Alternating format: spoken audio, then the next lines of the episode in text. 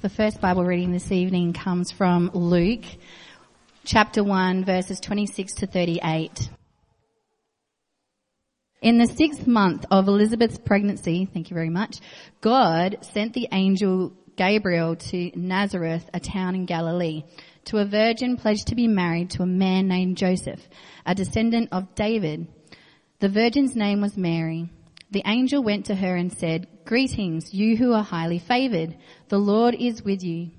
Mary was greatly troubled at his words and wondered what kind of greeting this might be. But the angel said to her, Do not be afraid, Mary. You have found favor with God. You will conceive and give birth to a son, and you are to call him Jesus. He will be great, and he will be called the Son of the Most High. The Lord God will give him the throne of his father David, and he will reign over Jacob's descendants forever. His kingdom will never end. How will this be? Mary asked the angel, since I am a virgin. The angel answered, the Holy Spirit will come on you, and the power of the Most High will overshadow you. So the Holy One to be born will be called the Son of God. Even Elizabeth, your relative, is going to have a child in her old age, and she who was said to be unable to conceive is in her sixth month. Uh, so the, the, second reading for today is, uh, starts at the beginning of uh, Luke chapter 2. Yeah. In those days, Caesar Augustus issued, issued a decree that a census should be taken of the entire Roman world – this was the first census that took place while Quirinius was governor of Syria, and everyone went to their own town to register. So Joseph also went up from the town of Nazareth in Galilee to Judea, to Bethlehem, the town of David, because he belonged to the house and line of David. He went there to register with Mary, who was pledged to be married to him and was expecting a child. While they were there, the time came for the baby to be born and she gave birth to her firstborn, a son. She wrapped him in cloths and placed him in a manger because there was no guest room available for them. And there were shepherds living out in the fields nearby, keeping watch over their flocks at night. An angel of the Lord appeared to them and the glory of the Lord shone around them and they were terrified. But the angel said to them, do not be afraid. I bring you good news that will cause great joy for all the people. Today in the town of David, a Saviour has been born to you. He is the Messiah, the Lord. This will be a sign to you. You'll find a baby wrapped in cloths and lying in a manger. Suddenly a great company of the heavenly hosts appeared with the angel, praising God and saying, Glory to God in the highest heaven, and on earth peace to those on whom his favour rests. When the angels had left them and gone into heaven, the shepherds said to one another, Let's go to Bethlehem and see this thing that has happened, which the Lord has told us about. So they hurried off and found Mary and Joseph and the baby, who was lying in the manger. When they had seen him, they spread the word concerning what had been told about this child, and all who heard it were amazed at what the shepherds said to them. But Mary treasured up all these things and pondered them in her heart. The shepherds returned, glorifying and praising God for all the things they had heard and seen, which were just as they had been told. G'day everyone, I'm Jack, as Mike said. I'm the student minister here, uh, at least for about another month. Um, welcome to uh, to our carols. It's so good to uh, to sing a bunch of these carols with you. I love this time of year, uh, time to sing a bunch of great songs that I love. At least for the month of December, then I tend to get sick of those songs. So it's good to have you know the 11 months, and then I love them again. So thank you for enjoying singing these great carols with me today. Uh, I've got a question with you all, or for you all rather, to, uh, to kick us off, just to think about, uh, what's the greatest gift that you've ever given to someone? The greatest gift you've ever given. You've just, you've hit the nail on the head. You've got it right. Christmas morning, your friend, your family member has got this gift and I've just been like, this is the greatest thing ever. Thank you. They're just absolutely stoked. Or what about the worst present that you've ever given to someone? You know, you just didn't call it, you didn't get it quite right, you've got to redeem yourself later on. I'm looking in the crowd, I can see some people looking over at others, so I'm guessing this, this might have happened to a few people. Well, you know what I got my brother one year? And this is something I'm not very proud of. Sam, this is my time to say a public sorry for this. Um, I got him a toy from a Kellogg's cereal packet. And that was it. Yeah, and what made it even worse was we already actually had that toy.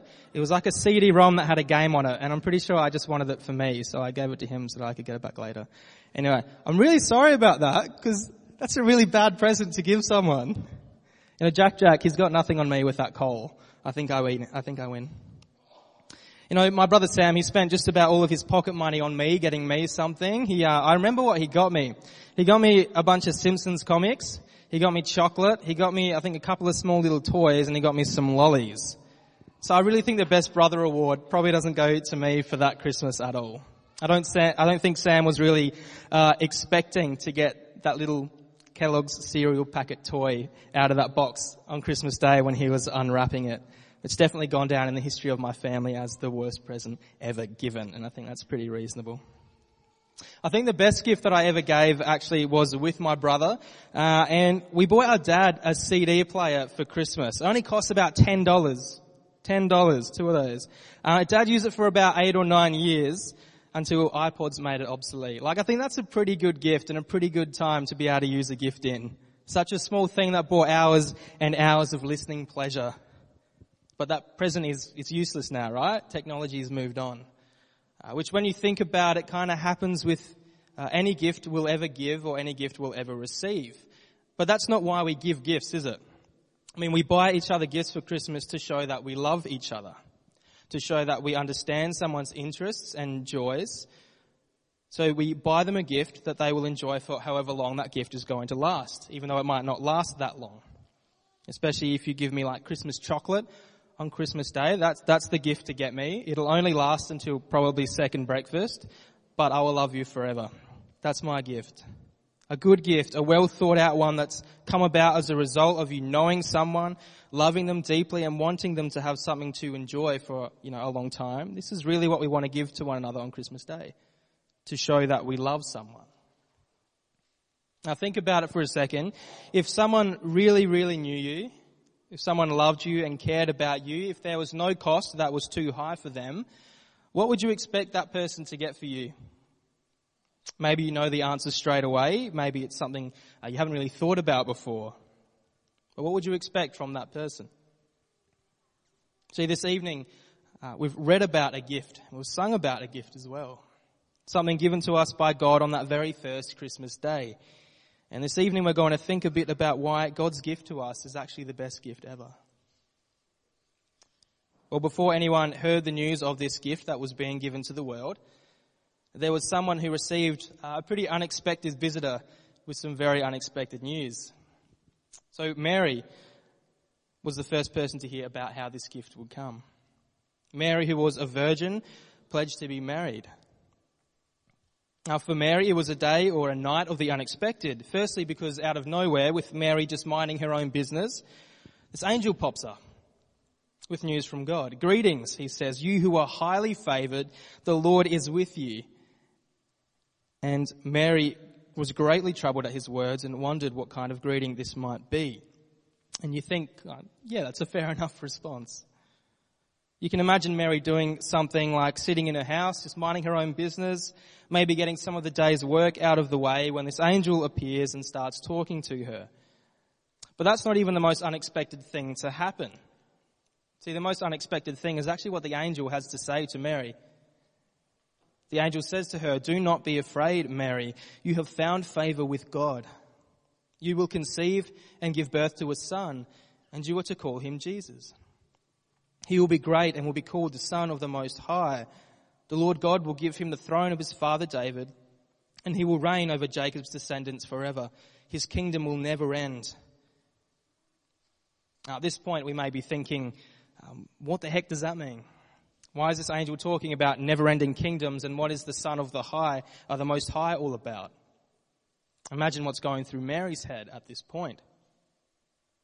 Well, for Mary, those terms actually meant something pretty significant. You see, Mary understood this language, as Mike said before in the kids' talk, of a never-ending kingdom with a never-ending king or eternal king meant that God was sending a forever king, this king that he'd promised. And when God said that this forever king would be the son of the Most High, well, Mary understood that to mean that this was the son of God. See, in the Bible, the term the Most High is a term uh, used to refer to God. So here, with this angel talking to Mary and telling her that she would give birth to a child who she was to call Jesus, was saying to her, you would give birth to the Son of God. Which is something that's pretty significant. But there was a slight issue. Mary saw the issue. I wonder if you guys saw the issue. How on earth does someone have a baby when they're a virgin? It's a pretty valid question. I studied an arts degree at university, so I'm not really an authority on this. But I listened in in year six, right, when we did sex education class. Pretty sure, you know, something needs to happen, someone fall pregnant. How will this be, Mary asked the angel, since I am a virgin? It's a great question. It's very valid. The angel answered, said, the Holy Spirit will come on you and the power of the Most High will overshadow you. So the Holy One to be born will be called the Son of God. So what the angel's response reveals to us is something extraordinary. God, who is the creator of all, would work Jesus, his son, into his creation through Mary. Jesus, the Son of God, born a man. The Son of God was coming into the world. And the shock that Mary felt at this unexpected news, that actually eventually wears off. See, we're told later on in the first chapter of Luke that Mary responds not with terror, not by seeking to flee. Mary's response later on in chapter 1 is actually joy and praise of God for this, uh, for this great gift that she would bear into the world. Because she knows that this gift is the greatest that God would ever give. See, she proclaims in verse 46 onwards of Luke chapter 1, saying, My soul glorifies the Lord and my spirit rejoices in God my Saviour, for he has been mindful of the humble state of his servant. From now on all generations will call me blessed, for the mighty one has done great things for me. Holy is his name. See, Mary rejoices at what God has done. She rejoices at this gift that has been given to her, Jesus. And a while later, we read on in Luke chapter 2, Jesus is born into the world. And we find out that this gift that Mary received well, wasn't just a gift for Mary. See, some of the first people to hear the news were some shepherds. This is what we read in our second reading. Some shepherds out in the field caring for their sheep. They also had a pretty unexpected surprise that night as first one angel, then a host of angels appears above them and tells them the good news about Jesus' birth. And understandably, like Mary, the shepherds were pretty shaken by this, pretty surprised to be confronted by this angel and by this host of angels. But the news that the angel had to share with them, like with Mary, was great news. From verse 10 of Luke chapter 2, it says, Do not be afraid. I bring you good news that will cause great joy for all people. Today in the town of David, a savior has been born to you. He is the Messiah, the Lord. This will be a sign to you you will find a baby wrapped in cloths and lying in a manger. And the shepherds, they hear this and they go out to meet Jesus and they realize that he is who the angel said he is. And what's their response? Well, they too, just like Mary, rejoice and praise God. And they also can't keep the news quiet. They don't keep it to themselves. They tell others of this amazing news because they knew that this gift that Mary had born into the world wasn't just a gift for Mary, but it was a gift for the whole world as well. And what is this gift? Well, we heard it in Mike's talk with Jack Jack, didn't we? Jesus didn't stay a baby, he grew up and he willingly died for us. Not only that, but he rose again. See, this is the gift that God has given to us. Jesus, God's own Son, willingly coming into this world, willingly going to the cross and dying and rising to new life. And Christmas Day is a day that Christians celebrate the birth of the greatest gift ever given Jesus. Now, there are three reasons amongst many that I want to share with you about what makes this gift so good. Now, first of all, this gift is such a good gift because it means that we can have a relationship with God. See, before Jesus' death and resurrection, we're told in the Bible that all of humanity was actually in a really bad way before God. We're told that none of us were friends with God. Actually, the way the Bible describes it is saying that we were enemies of God. But now, because of Jesus dying on the cross for us, we can be friends with God again. See, this gift is such a good gift because it means that we can have a relationship with God. Secondly, this gift is such a good gift because it's actually a free gift. A free gift that we don't deserve. The word for this is called grace, meaning something given that isn't deserved. This gift is one that is freely given to us by a God who loves us, who doesn't actually ask us to earn or pay off the gift. It's not something that God has put on hold for us on our behalf that we have to save up for, that we have to pick up from the store later on. It's something that God gives to us freely. Now, when I was younger, I remember uh, the Harry Potter books coming out, and I was a pretty massive fan of Harry Potter. I also remember lining up outside of a store trying to be one of the very first people who would receive their copy of Harry Potter. I remember being in that line knowing that I'd pre-ordered my copy and I was going to get it, knowing that there were actually some people in that line lining up who hadn't pre-ordered their copy. And sure enough, when the doors opened up, it was kind of mayhem as everyone rushed to the bench where the books were and tried to grab their copy. And there were some people who missed out. They didn't fight hard enough. They didn't try hard enough to get that prize, to get that book. The gift that God has to give us is nothing like that. We don't have to battle or fight our way through a crowd to get a prize that we need to, to earn. It's actually something that's given that we don't deserve. See, God is actually holding this gift out to you personally, waiting for you to accept it.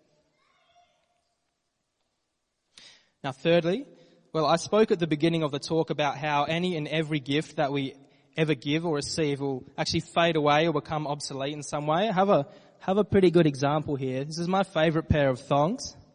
And there's a huge hole in it now, which kind of makes me sad. This was given to me in my birthday. I've been trying to still wear them, but I'm starting to feel kind of everything. Um, so that's a bit of a shame. Those thongs have, have faded away. I'm waiting for someone else to give me a gift of a pair of thongs for Christmas. Hey, mum and dad at the back there. That's great. But this gift that God has given to us will never fade away. It's never worn out because of too much use. It's a gift that lasts forever, given by our forever King. This is a gift that God wants you to accept because He wants to be in a relationship with you. And nothing else can do this for you. Nothing else can bring you into a loving relationship with the God who created you. You can't do it. Someone else can't do it for you. Only God can give this gift. And He has given it. Trying to give Him anything to earn it would really be even more useless than trying to give uh, someone a gift from a Kellogg's cereal packet like I did with my brother or like Jack Jack trying to give Mike coal. You really can't earn what he has to give, but you can accept it by trusting in him and trusting in what this gift of Jesus means to you. Now, maybe this Christmas is a Christmas where you're ready to receive this gift for the very first time. And if you are ready to receive the greatest gift ever given, that's something really worth rejoicing in. And we'd actually love to rejoice in it with you. So please talk to us about it or talk to the person who brought you along. Now over the summer here, we'll be running a course called the Life Course, which is a course designed to help us think about what it means to accept this gift. And not only that, but have the opportunity to ask a bunch of different questions about who Jesus is and what this gift means. So if you have questions still about who Jesus is, please come along. It's really worth getting along to and asking those questions. Well, Christmas is the day where we celebrate the birth of Jesus, the greatest gift ever given. And that very first Christmas when Jesus was born, there was great rejoicing and great wonder at this gift that was given. And lyrics are going to pop up on the screen uh, behind me, hopefully. This is a song that I think uh, most of you should recognize, a song called O Come All Ye Faithful. It's a song that speaks of the joy there is in knowing who Jesus is. It's a song that invites everyone to join in singing with joy of this great gift that has been given to us. So I'm going to ask you all to stand right now.